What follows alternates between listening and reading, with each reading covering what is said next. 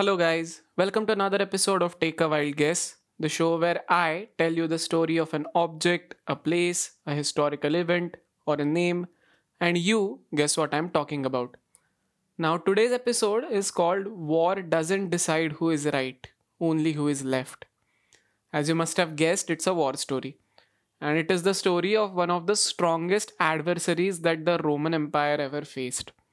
In fact, he was the first general to use elephants against the mighty Romans. Do you know who I'm talking about? If not, listen on. Maybe you will figure it out by the end of today's story. And even if you don't, you can always take a wild guess. So let's begin. Okay, confession time. I was supposed to make an episode on sports, but because I find sports boring, I went back to one of my favorite topics etymology. That too, etymology based on Roman history. And before I knew it, I had already researched enough content to make an entire episode. So here's hoping that I get around to making a sports episode soon. But till then, here is today's story.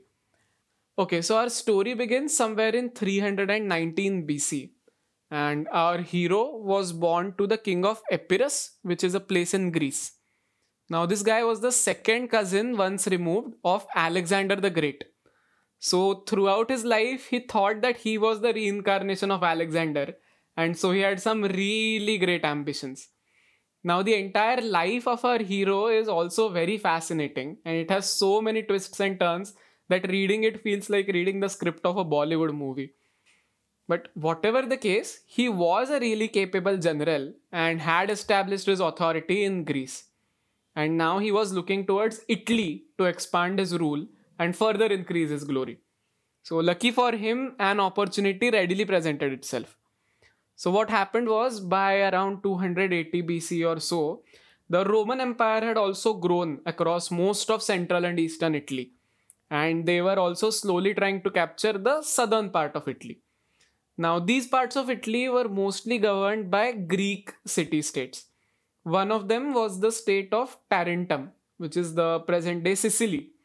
So, when Roman ships with troops aboard them appeared near these islands, they got scared and they asked our hero for help.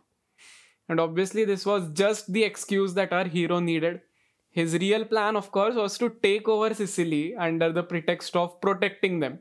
So he left for Italy with a huge army of 25,000 men and 20 war elephants. Now, remember, I had said that he thought of himself to be Alexander Part 2.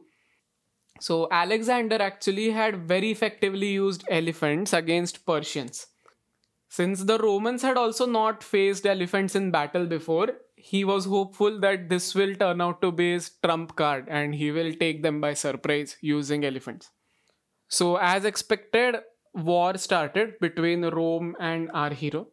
The first engagement of the war was in a coastal town called Heraclea. Here, initially, the two armies were almost evenly matched, but then the elephants were let loose and they caused a huge panic in the Roman troops. The Romans were about to be completely destroyed, but one of the elephants got wounded and it turned on our hero's own troops. So, this gave the Romans enough time to retreat safely. Now, technically, this was a win for our hero because the Romans were the ones who retreated.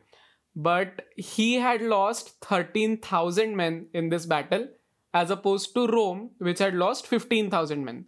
So, for an invading army, this was a great blow. Now, another problem here was that our hero, when he went to Italy, he was expecting reinforcements from the local Greek city states, the ones that he had gone to protect. I mean, states other than Tarentum also. But not all of the Greek states were exactly supportive of our hero. Many were more sympathetic to Rome, so he could not even make up for the lost troops after the battle. Now, in the very next year, another major battle was fought at Asculum. So, this time to counter the war elephants, the Romans came a bit prepared. They came with ox wagons, which were a kind of uh, primitive artillery. But unfortunately, our hero's infantry infiltrated and overpowered the ox wagons very easily and disabled them. So they could not effectively use them against the war elephants. So, as you must have guessed, the Romans again had to surrender. But the problem was, this time again, while Rome lost around 6,000 men, our hero also lost around three and a half thousand men. So this was a huge loss for him. Now it is at this point that our hero apparently said, If I win one more of such victories, I will be utterly ruined. So he lost so much in the two battles that he knew he could not defend the territory that he had won anymore. So he had to eventually make his peace with Rome and return to Epirus. He had to return the land that he had captured back to Rome, thus giving up on his dream of capturing Sicily. The such kind of a victory where one loses more than one gains is named after our hero. So, do you know who the hero of our story is? Or do you know the term or the phrase that is named after him for this victory? Even if you don't, take a wild guess. Thank you for actively guessing the answer to the last episode. The answer to today's story will also be revealed in another clip that I will upload on all platforms as well as on our Instagram handle on Sunday. Till then, I invite my listeners to send in their guesses as an email to tawgpodcast at gmail.com or as a message on our Instagram handle. So, guess away.